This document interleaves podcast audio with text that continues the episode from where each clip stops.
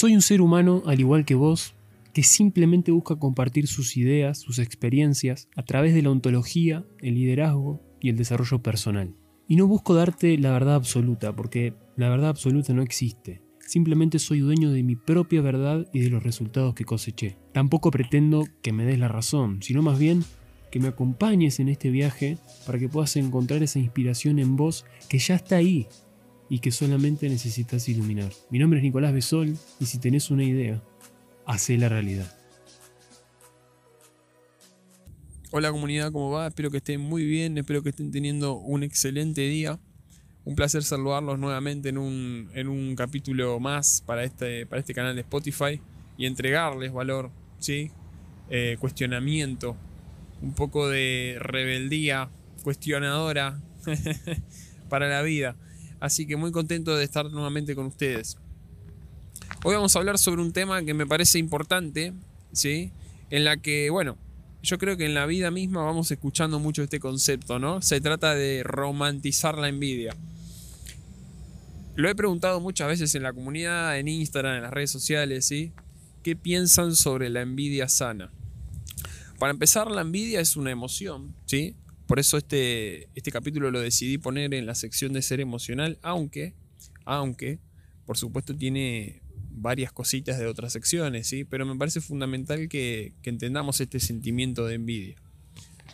La envidia surge cuando yo reflejo en el otro mi carencia, ¿sí?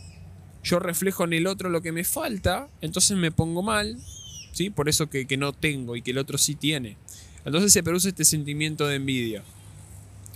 Ahora bien, cuando yo siento ese rechazo, ¿sí? No estoy más que demostrando la falta de apreciación de lo que ya tengo, ¿sí? Y mm, en caso de que yo quisiera lograr lo mismo que la otra persona logró, estoy haciendo todo lo contrario a lo que vendría a ser la admiración, ¿sí? La admiración sería la cara opuesta de, de lo que es la envidia. Bien, en lugar de envidiar, admirar nos llevaría a proponernos ¿no? un plan de acción para lograr lo mismo que la otra persona logró. Entonces, ¿qué relación hay entre si yo tengo que decir envidia sana, ¿no? que vulgarmente se, dice, como se dice, y eh, la admiración?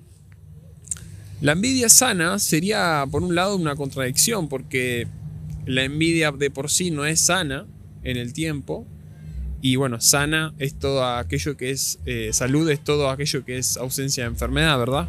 Entonces me parece que la palabra envidia sana tiene como esa contradicción, ¿verdad?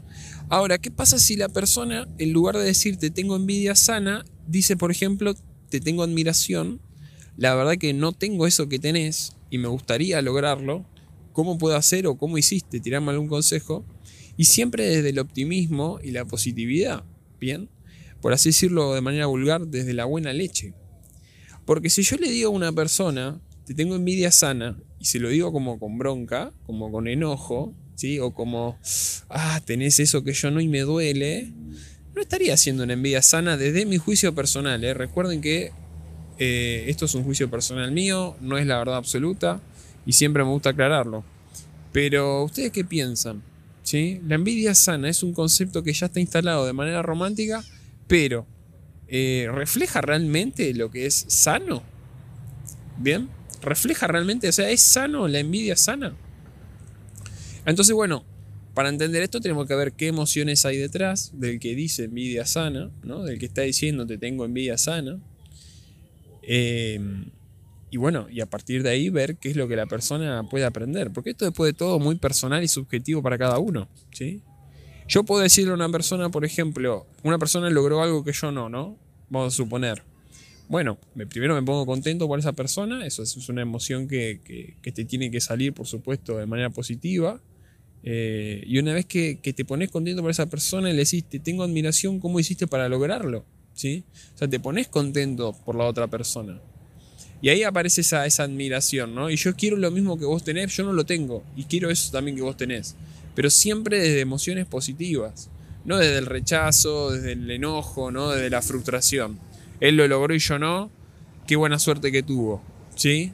Que por cierto, sí, es verdad, tuvo buena suerte porque creó la oportunidad, o sea, estaba la oportunidad y él estaba preparado, como ya hemos hablado siempre, pero Se entiende lo que quiero decir, ¿no? es como que lo, acepto, pero desde el rechazo, como em, él pudo y yo no, o por qué eh, sí, a él, se le dio y a mí no. No, no, no. O sea, eso es una emoción negativa.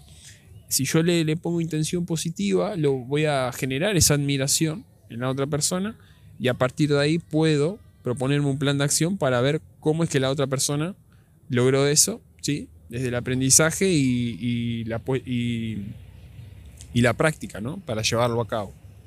Así que creo desde mi punto de vista que la envidia sana es una contradicción por sí misma y que todo lo contrario podría ser admiración, bien, a lo que es la envidia, en lugar de envidia sana. Espero que les haya gustado este capítulo, les comparto un momento más de reflexión. Les mando un fuerte abrazo grande y nos vemos en un próximo capítulo. Chau, chau.